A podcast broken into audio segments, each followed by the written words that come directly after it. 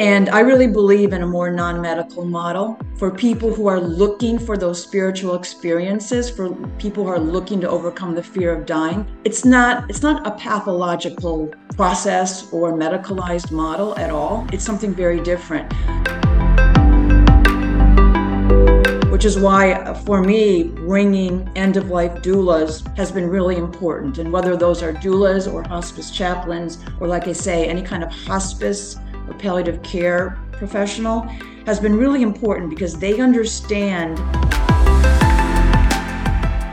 Hello, and welcome to the Mindfulness Experience podcast. I'm your host, Keith Fiveson. Today, we have an incredible guest who is making waves in the world of mental health through their work, through her work with plant medicine and psychedelics, as well as end of life care. Christine Caldwell is an advocate for the safe use of these medicines and the founder of the End of Life Psychedelic Care Association. It's a nonprofit that is dedicated to educating and advocating the use of psychedelics in the context of end of life care. She's a sought after speaker and trainer, sharing her knowledge on psychedelic care for existential and psychological distress at many conferences, including Wonderland Miami 2022 where she was last year. That's where I met her, as well as this year, 2023. So please welcome Christine Caldwell.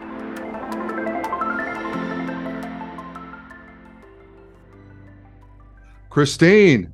Hey. Hey, Keith. Keith, it's great to be here. Thank you so much for inviting me. You know, it's hard to believe that, yeah, it's been a year since we met. Um, seems uh-huh. like a lot longer because right. we've talked about this space and really sort of it resonated for both of us. And um, I have to uh-huh. thank you for those that don't know. Keith is on the advisory board for uh, the nonprofit End of Life Psychedelic Care. So I thank you for that as well. Oh yeah, well, I it was a very easy choice uh, given your background, your expertise, and your knowledge in the space, as well as your enthusiasm. And I know it might sound a little contrary to say enthusiasm for end of life care, uh, with psychedelics for some. Uh, but I think it's an important thing uh, to dive into, and I hope we can do that during our time together. Now, you're going to be speaking this year again at the Wonderland Miami 2023 conference in Miami. That's November the 9th through the 11th.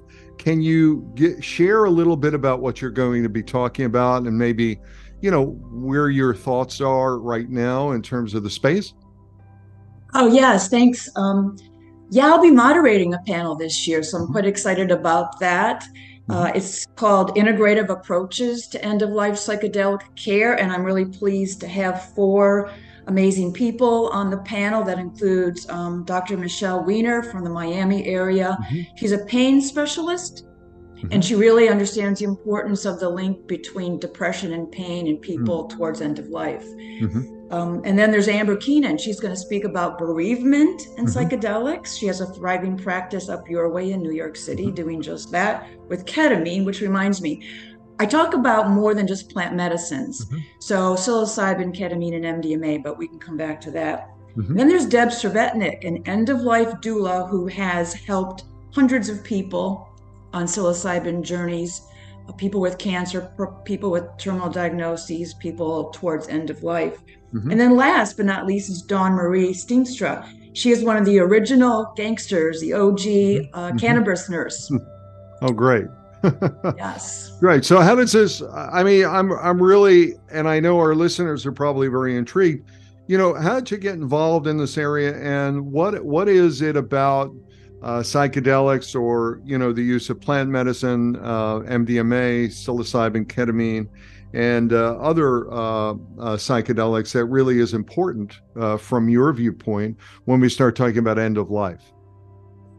Yeah, I probably got started unwittingly, um, starting to study quantum mechanics, and mm. we've talked about that before where a long time ago I read uh, Dancing Wu Li Masters by Gary Zukav, and that mm-hmm. just started me on studying all things quantum mechanics. Uh, that included Gregg Braden, who really expanded that into mm-hmm. Quantum mechanics and consciousness. Mm-hmm. So that when I began to look at psychedelics about three years ago, uh, it was like, oh, this makes a whole lot of sense. Uh, psychedelics are a gateway into what I consider universal consciousness. Mm. So it really resonated deeply with me on a personal basis.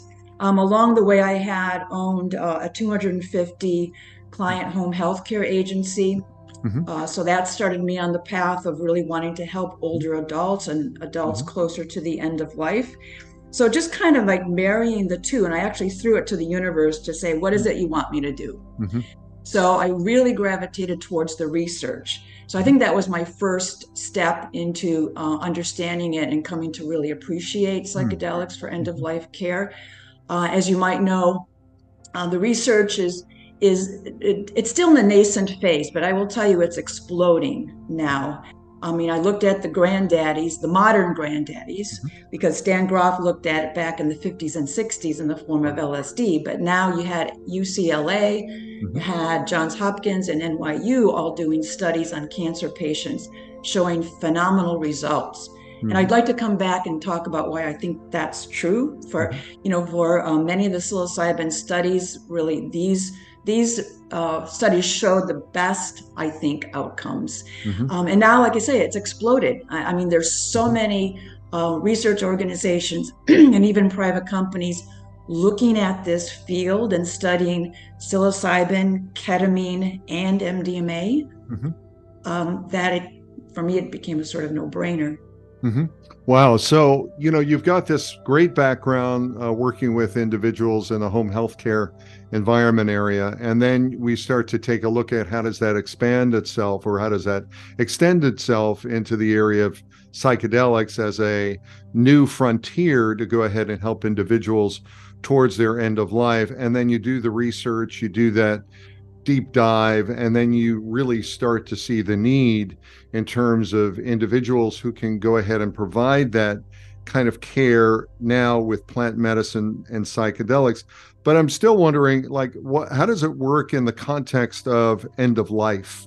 You know why is it important for individuals to perhaps look at psychedelics as one of their uh, treatment modalities uh, as they start to take a look at the end of life care yeah great question i mean you reminded me when you said that I formed the nonprofit to reduce mm-hmm. existential and psychological distress, mm. basically around the fear of dying.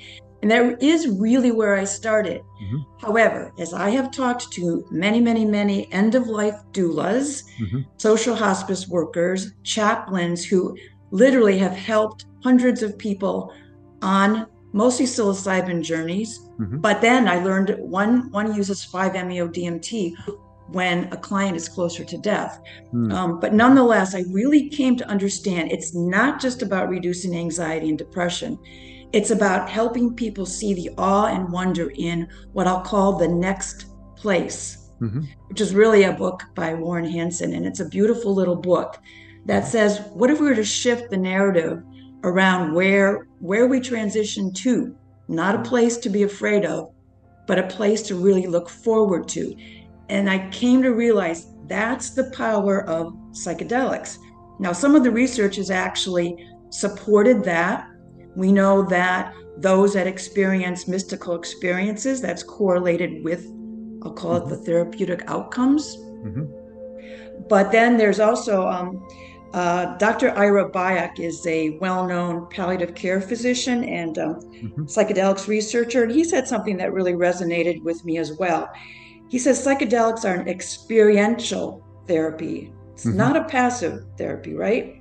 They bring you into relationship with your own mortality. Mm-hmm. And it is the memory of the experience that is the anxiolytic, mm-hmm. not the anti-anxiety medicine, you know, mm-hmm. like we're used to. Mm-hmm. And and it's that felt sense in your body and that memory of that experience of the unknown. If you experience universal consciousness, you experience that connectedness mm. with everything. That is what you hold on to. Mm-hmm. That is what you embody, and it's sustained. I go back to the research. Uh, one of the more uh, phenomenal studies to come out just recently is from Sunstone Therapies um, in Rockville, Maryland. And they had really great results at their primary endpoint. But then they went back and looked at the participants 18 months later. Mm-hmm. Fully 64% of them were still uh, reporting significant reductions in depression, mm-hmm. 64%. And then 57% of those people were in remission mm. 18 months after a single dose of psilocybin with mm. therapy. Wow. So, you know, what sort of came up for me imaging wise is this whole opportunity to kind of give people uh, a view, if you will, as you say, into the next place, uh, which is sort of this ineffable you know uh, a place of of of everything and nothing and you know something that can't really totally be described but is really a sense a felt sense memory that you're saying and they bring that back with them and instead of sort of numbing the anxiety with some sort of pill or SSRI what you're really saying is that there's a change in the overall view of that individual having that sense memory that they really are changed. Is is is is that right? Is that right? Mm-hmm. And you know, it's not like you mm-hmm. can't you don't have to do work mm-hmm. afterwards, mm-hmm. right? We always talk about the need for integration mm-hmm. and you have to sit with it, come back and find ways to bring that felt sense back. Mm-hmm. Um, but it's doable. I mean, I, I had a phenomenal experience with ketamine actually mm-hmm that speaks to that kind of an experience and the felt sense of being one with the universe of being complete being loved mm. is something that i can in fact when i'm quiet sit quietly do some of those mindfulness practices that you you know you would teach mm-hmm. anybody to do you can bring it back mm-hmm. so what i hear you saying is that once you have that sense that felt sense that it really is imbued, it really is, you know, enlivened in the individual, if you will, that, you know, they can go ahead and say, oh, uh, I, I, I feel, I see, I am not as afraid as I was before about dying because I know that I'm going to this next place and that's not a bad place. I don't have to worry. Is that I don't, I don't have to work. Yeah. No, it's it's one filled with awe and wonder. But I uh-huh. also want right. you to remind me, I want to speak to the converse of that. Yeah, yeah, yeah, yeah. Please. You know, somatic processing is something that people really are beginning to understand, right? Mm-hmm. And so there's the converse of that in the sense that people on their journeys, and this is mostly coming out of the psilocybin research, are also dealing with their cancer, mm. for example, mm-hmm. in ways to remove it from their body. And they do that. The stories come out in any number of ways. Mm-hmm. Some people confront their cancer in their body mm-hmm. and help it to dissipate. Some people have a conversation with their mm-hmm. cancer. Mm-hmm. Some people come to terms. I had an amazing conversation with the gentleman who was the first Canadian out from the Health Canada um, uh, Exemption 56 program to be approved for psilocybin he spoke about talking to his cancer and realizing the cancer has a consciousness. Mm-hmm. Mm-hmm. And the cancer, when he asked it, Why are you here? Mm. Cancer said to him, Do you think I want to be here? Mm. So it carried its own consciousness, and he came to realize that this was meant for this was meant to happen for him to teach mm-hmm. him a lesson. Mm. Um, I'm I can't really remember recall what those lessons might have been, but the point is is that people deal with their cancer in a somatic processing way. Mm, I totally agree with that. As you well know, I'm a two time cancer survivor. And one of the things that uh, the doctor said to me, uh, and I worked with an integrative doctor, Dr. Keith Block, out in Evanston, Illinois. And one of the things he said to me, I, I'll never forget it, is, uh, you know, it's, it's the body looking for dis-ease and the white blood cells are not you know they're they're they're sort of rampant out of control white blood cells looking for the dis-ease. And they don't realize that they themselves are creating the dis-ease. And mm-hmm. what you need to do is start to get in touch with those to the mindfulness point right? You there are things that pay rent, things that don't pay rent, things that destroy the house.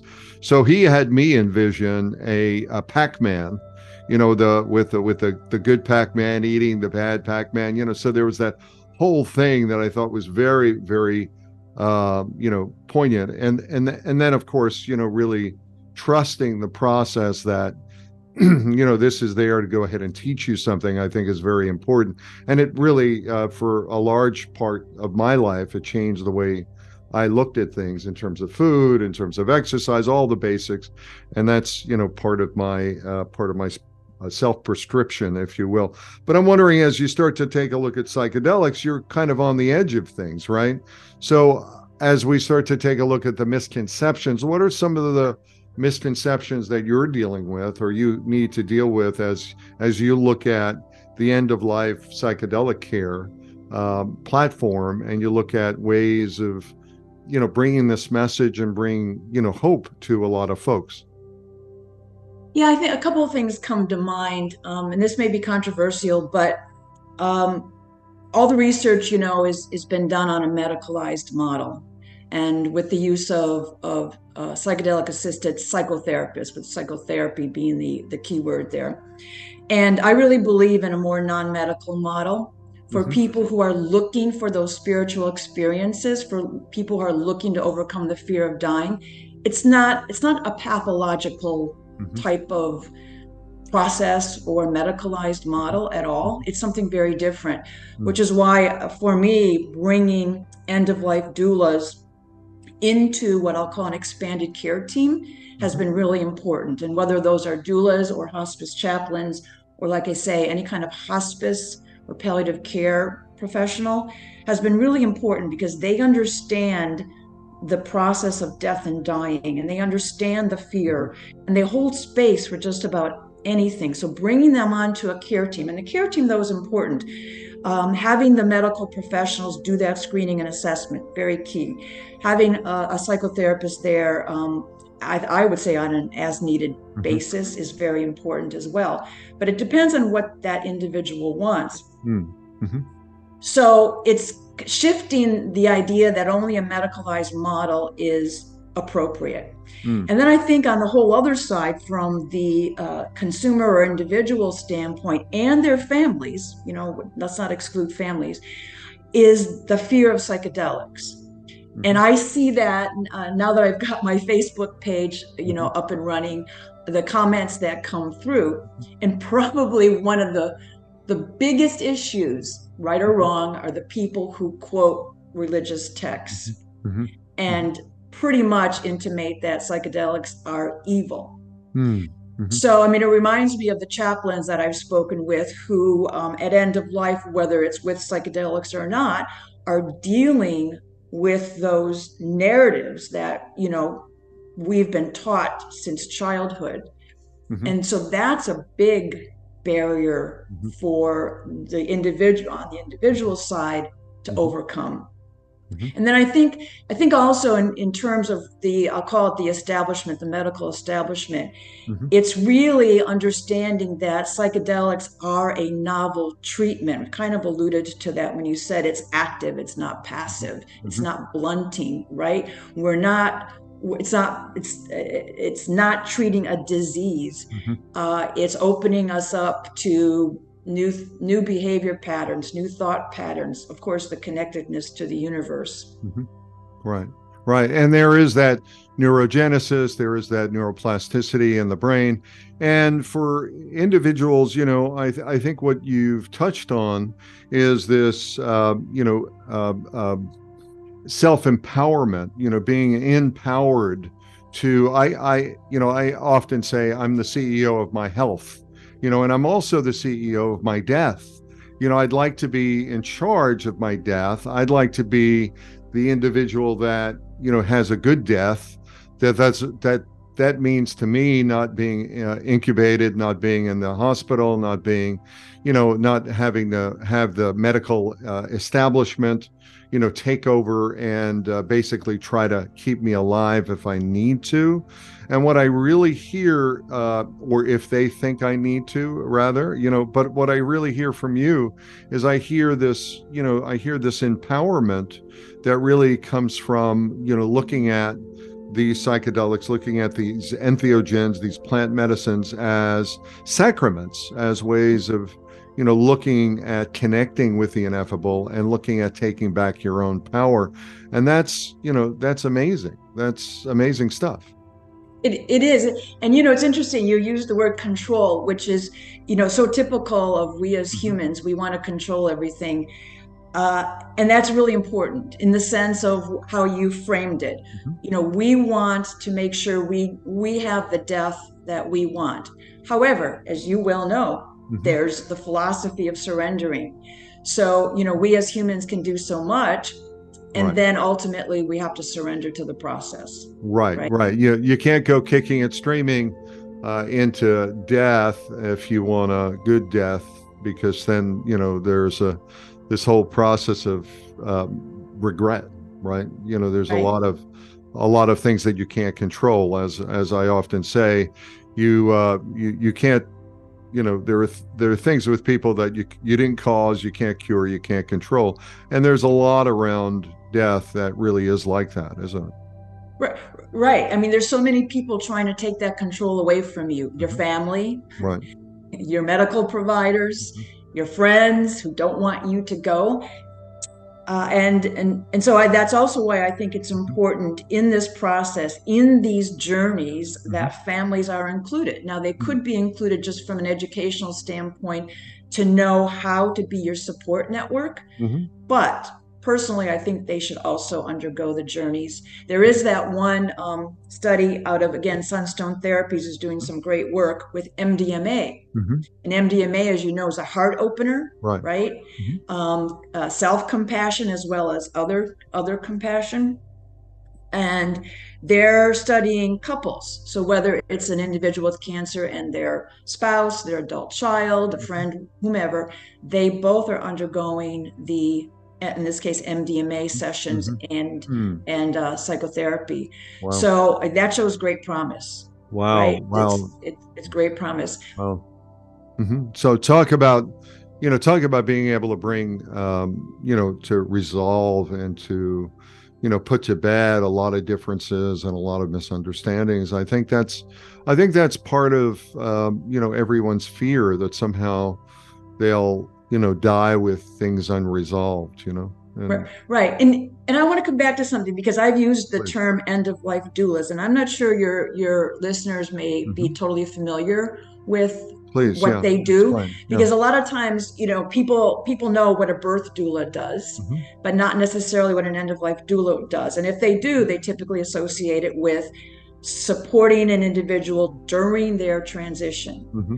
However, end of life doula can do so much more. They are that patient advocate, mm-hmm. uh, client a- advocate. Uh, they help with legacy planning. They help to ensure that that individual dies the way they wish. Mm-hmm. But they also do grief support and they also support the family and help the family understand what what is going to happen. Most mm-hmm. people also don't understand what death and dying actually looks like and they're afraid. Mm-hmm. Um, but so they explain that and they help the family members to let go. So uh, it sounds to me like really uh, from a chaplaincy viewpoint, they're beyond the chaplaincy role. I mean, you know, if somebody is obviously uh, very religious and they're following their plan, there's also a rise of, you know, psychedelic chaplaincy. Uh, but the end of life doulas are really playing a multiple role in terms of working with or sitting with and helping to sort out, you know, all of the concerns and all the issues. Let me ask you, uh, you know, a lot of folks might wonder whether or not, you know, psychedelics are safe and responsible. I'm wondering if you're looking at it from the viewpoint of, you know, uh, an end of life doula. How do you ensure that safety and responsibility in that in that particular case? Yeah, first of all, let's let's be cognizant of the fact that there are people who are just diagnosed. Mm-hmm. There are people um, somewhere in between actually actively in the process of dying.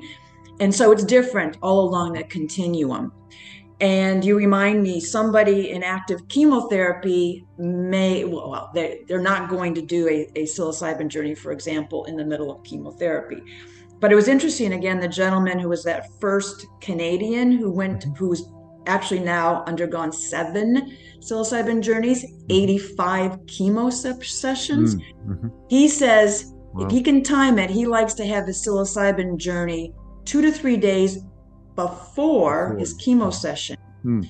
It allows him to go into that awful experience in a better frame of mind. Mm-hmm. It helps him deal with it. It helps him with chemo brain as well. Mm. So, 80, so he had 85 chemotherapy sessions.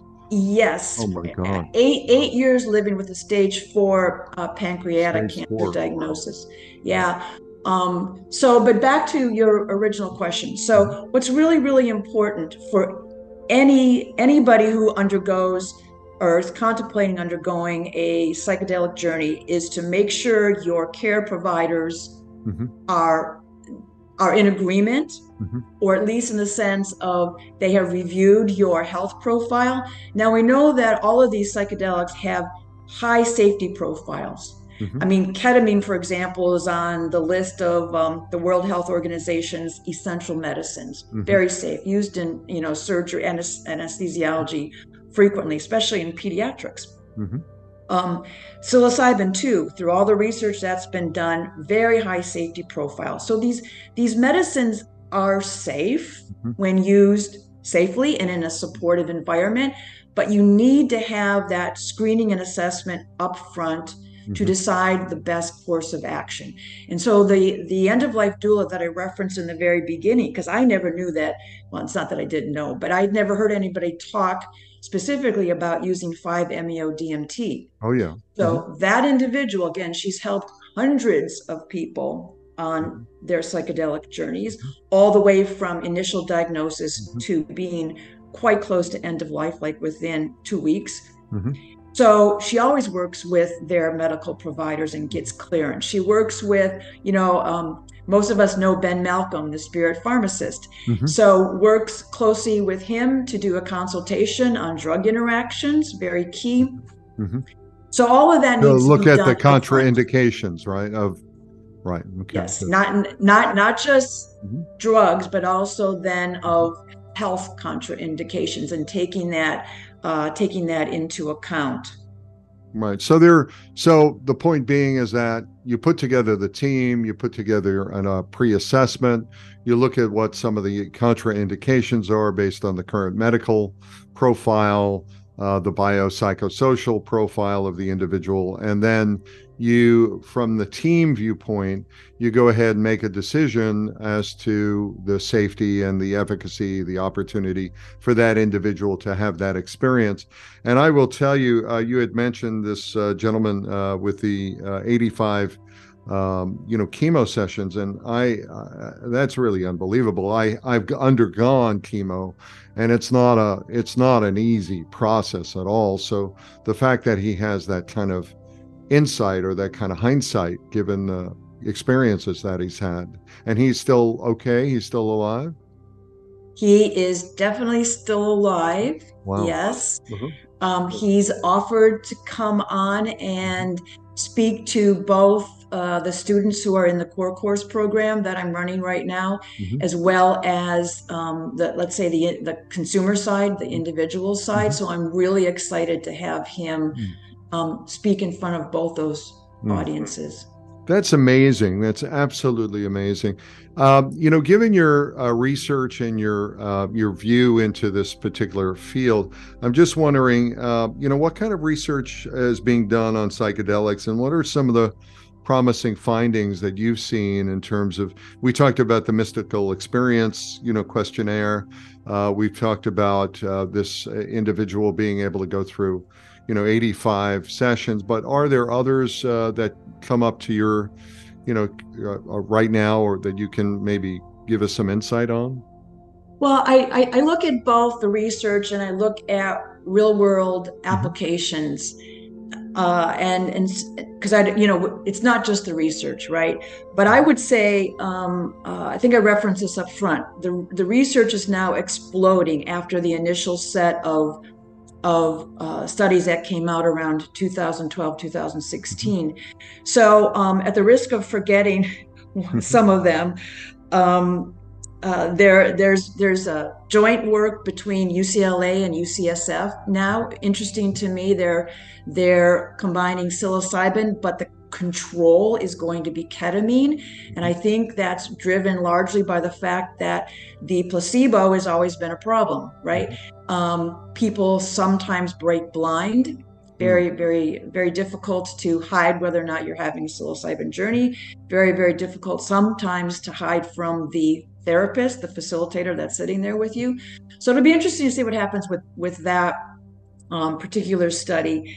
Um, but then there's also there was work done out of um, uh, Huntsman mm-hmm. Cancer Institute mm-hmm. that showed again the, the, very similar kinds of results of and i'm forgetting exactly but you know it's it's generally speaking 70 to 80 percent of the individuals uh, report significant reductions in both anxiety and depression. Hmm. So there's that. Um, there's also MD Anderson is going to be conducting a study on women with gynecological cancer. Hmm. Uh, Dana Farber out of the Boston area is going to be conducting another study. Hmm. Psyence as a startup is also looking at psilocybin Mm. hmm Uh, and and they've also shifted. You know, all those earlier studies looked at anxiety and depression. So some of them are shifting into let's call it existential distress, and mm-hmm. using different scales and surveys to measure that, mm-hmm. or looking at demoralization as a better sort of indicator mm-hmm. as to what's happening with these individuals um, with a terminal diagnosis. So that's kind of that's good in a way too. Um, John that Hopkins. represents a, John Hopkins is a, John Hopkins is a big one as well, right? Well, Johns Johns Hopkins, Johns yes. Um, uh, they're doing a study mm-hmm. on uh, uh, mild cognitive impairment and Alzheimer's. Mm-hmm. So stay tuned for that one. So it's kind of expanded right beyond sort of just what I said, anxiety and mm-hmm. depression, mm-hmm. because then you also have people like Michael J. Fox mm-hmm. um, granting $2 million to Yale University. To look at anxiety in Parkinson's patients. Mm. Or you have another study by PharmaTher who's looking at reducing dyskinesia. So that's the halting, jerking movements mm-hmm. that a Parkinson's patient can suffer because of levodopa, mm-hmm. right? Uh, and then you got Cedars-Sinai out of LA, also uh, using ketamine, uh, looking at um, anxiety in pancreatic cancer patients. Mm-hmm. So, and then, like I said, uh, Sunstone Therapies researching MDMA in couples. Mm-hmm and I, yes, like I say, at the risk of forgetting somebody, I know uh, University of Nebraska. I don't want to forget Dr. Lou Lucas. I mean, mm-hmm. it it it really is phenomenal what's Exciting. happening now. So that's on the research side. But if you look at real world applications and you look at, you know, I, I mentioned Dr. Michelle Weiner up front as being on the panel at Wonderland. Mm-hmm. Pain specialist who I said understands the linkage between depression and pain. Fully 60% of people with pain also suffer depression. Mm. She runs clinics with not just looking at ketamine to help with pain and mm-hmm. um, then naturally depression, but bringing in psychotherapy and other holistic practices. Mm-hmm. You know, to help with that as well. Phenomenal success there. You've got in Canada Roots to Thrive with Dr. Pam Kryskow and the team there, who mm-hmm. um, do receive, if I could say it that way, the patients approved through Health Canada. Mm-hmm. Really great work in group mm-hmm. therapy for people um, towards end of life, yeah. and then across the board. You know, I don't, I, I don't want to diminish what's being done by the underground facilitators. Mm-hmm. The, you know, to listen to those facilitators talk about the benefits to their clients is phenomenal and should not go unnoticed. And I think part of that reminds me too, like I say, it might be controversial, but we have to acknowledge it's happening. And this is why education is always also very important to me. You know, educating on the client side and educating on the facilitator side. Right. Well, you've uh, you've certainly mentioned and highlighted some of the research studies that you're familiar with, and I know there's like 500 research programs going on right now throughout the country, and you can go ahead and you know go on uh, the uh, research.gov website. I, uh, there is a website for that. What is it? It's clinicaltrials.gov. Clinicaltrials.gov, right. Yes, and you put in the keywords, you can put in demoralization, you can put in cancer, you put in psilocybin, right. ketamine, whatever whatever it is you want you want to search for. Right. Yes. And then we've got over 85,000 research papers, you know, uh, that are peer-reviewed research papers. So it's it's really uh, quite amazing what's happening, and certainly that's our um, you know that's our mission to go ahead and help educate people. But i'm still aware of you know you mentioned the underground and you know some of the things that are happening uh, there. Um, you know i'm wondering as we start to try to bring this above ground in a number of areas certainly as a vet i'm looking at the vha i'm looking at ways of you know bringing it to more vets here in the USA. You know, what role can healthcare providers play in advocating for psychedelics and mental health treatment? I'm just wondering if there's an opportunity here to how do you know where do you see the pathway to kind of bring this above ground and to go ahead and get more acceptance so you know you don't get those kind of posts on your Facebook page? Well, you, you, know, from a from a, an establishment perspective, education is key, and edu- educating themselves now is is important. Uh, for example, I had the great opportunity to speak to the psychiatry department mm-hmm. um, out of the MD Anderson Cancer Institute. Mm-hmm. So it was very interesting. I would say to a person, they what they knew about psychedelics could fit in a thimble. Mm-hmm. No, I don't nobody's listening, but pretty much.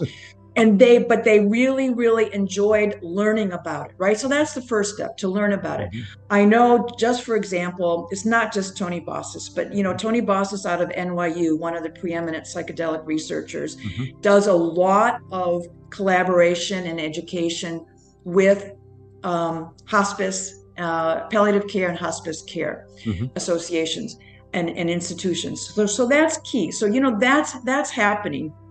Um, and then I guess the other aspect of that is you know looking at Oregon. Um, mm-hmm. Unfortunately, not looking at California, but you know, looking at, at at Oregon and what they're doing, and and I've started to make some inroads there about talking to individuals about psilocybin sessions for mm-hmm. people towards end of life. And mm-hmm. my my goal, like, like bringing goals, people bringing people there for that kind of yes. a session? Yeah. Mm-hmm. One of my goals for 2024 is to mm-hmm. uh, host a retreat. Mm-hmm. Und- you, now we have to conform to Oregon's regulatory um, right. uh, system, but n- nonetheless, it's it's eminently doable. And that's, of course, that's for the individuals and their families. Mm. Mm-hmm. So it's it's it's going where it's possible. It's also talking about ketamine, talking about the use of at-home ketamine, especially for people who are unable to go to a clinic or unwilling to go to a clinic or it's not accessible to them and making that a safe um, and supportive journey as well so mm there there's things that we can do now mm-hmm. as opposed to like we talk about with the veterans sending them mm-hmm. overseas mm-hmm. you know keeping right. them here and and bringing the psychedelics to them that that would be wonderful and it and it sounds like the work you're doing is very exciting and holds a lot of promise and opportunity for people that might be looking at end of life options. Uh, you're really providing that. I would imagine that, you know, you're, um, you know, you're just starting up and you're dealing with challenges. You know, what kind of challenges do you face? Uh, you know, whether or not uh, it's in, you know, bringing people together, uh, bringing the word out, educating people, getting the, you know, uh, and how do you deal with those? And you know, what what what uh, you know what does that look like? Hmm. Mm-hmm. It's mm-hmm. been easier for me to reach what I'll call professionals. Mm-hmm. So whether that is um, already trained psychedelic facilitators who want to learn about end of life issues, mm-hmm. or it's um, an end of life doula who wants to learn about psychedelic care, mm-hmm. um, and then um, some physicians, for example, uh, similarly wanting to learn about psychedelics. So that's been fairly straightforward. It's mm-hmm. reaching the consumer and the individual where I could really use some help. Because for the most part, I can't go through the medical establishments. Mm-hmm. You, you know, they're they're. Uh, I, I ask all the time. You know, can I speak with um, a client group or a patient group? Mhm. And I don't I don't really get good feedback. So it's reaching the consumer where I could use the most help. Mm. Social media has provided Mm. some inroads there, but it's not sufficient.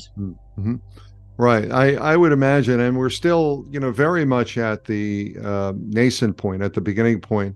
Uh, MDMA is not legal yet. Uh, we hope that it will be next year. And, you know, we're starting to see some states that are legalizing, you know, plant medicine as a, you know, in a somewhat controlled area, area but uh, it's still unsure as to how that's going to roll out, you know, throughout the United States. We still don't know, and uh, I, you know, yet there are a lot of people that are really uh, concerned. Uh, now, the the panel that you're doing, what what day is that at the Wonderland uh, Miami conference? You, a know what? They haven't told me yet. Ah, okay, all right, but you'll be there, and it sounds like a very exciting panel. And do you have a, a name for the panel yet? Yes, it is integrative approaches to um, psychedelic care for end of life, or Mhm. maybe it's integrative approaches for end of life psychedelic care. hmm Mm. And the exciting thing is, I mean, you've you've just started this nonprofit, this organization, and you're expanding. I'm very excited to be on the board of advisors, and I know there's you're having a meeting coming up uh, later today. I'm just wondering, um, you know, for people uh, who might want to get involved in your work, uh, get involved in advocating uh, for the safe use of psychedelics and end of life care. How would they find out more about you and how would they find out more about the organization? Well, they're definitely welcome to uh, email me at Christine, and that's with a CH, at eolpc.org. They're welcome to um, come to the visit the website at eolpc.org.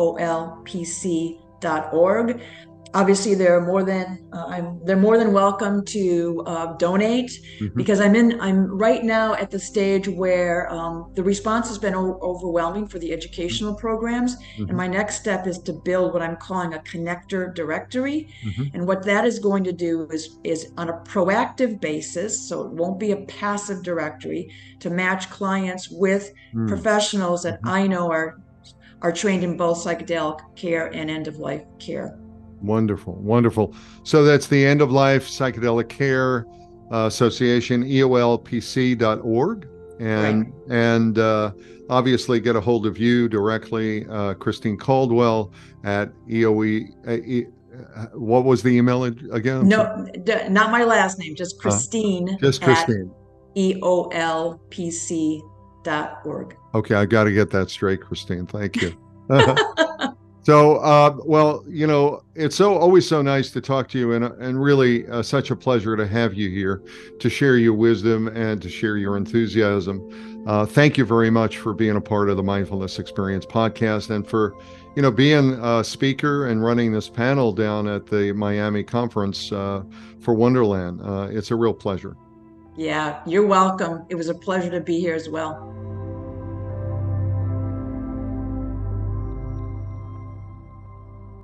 Thank you for tuning in to the Mindfulness Experience podcast. We hope you enjoyed this insightful conversation with Christine Caldwell.